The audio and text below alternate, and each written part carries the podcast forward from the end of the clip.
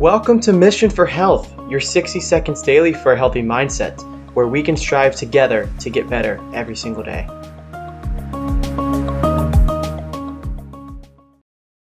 So, this week's topic is all about how to be healthy and not break the budget. So, one way that you can do that is by buying quality food in the moment.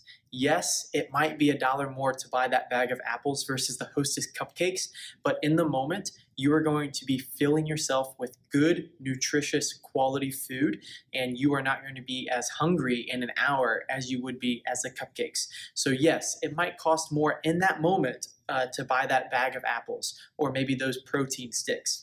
Uh, but over time, if you were to keep filling yourself with those hostess cupcakes, not only are you going to be hungrier sooner, but over time, you're going to be unhealthy. And when you become unhealthy, you're going to need medication that adds up, or you're going to need doctor visits that add up. But if you were to eat healthy in the moment, at the at that time it might cost a dollar more, but over a lifespan, you're going to save so much money on your health care if you just eat healthy in the moment and spend the extra dollar to have those apples instead of just trying to have the best tasting thing um, that might be a little bit cheaper in the moment. If you want more tips and tricks on how to stay healthy long term, because that's what we're here for, I encourage you to schedule a free Health Explorer where we'll look at what's been working for you and what hasn't.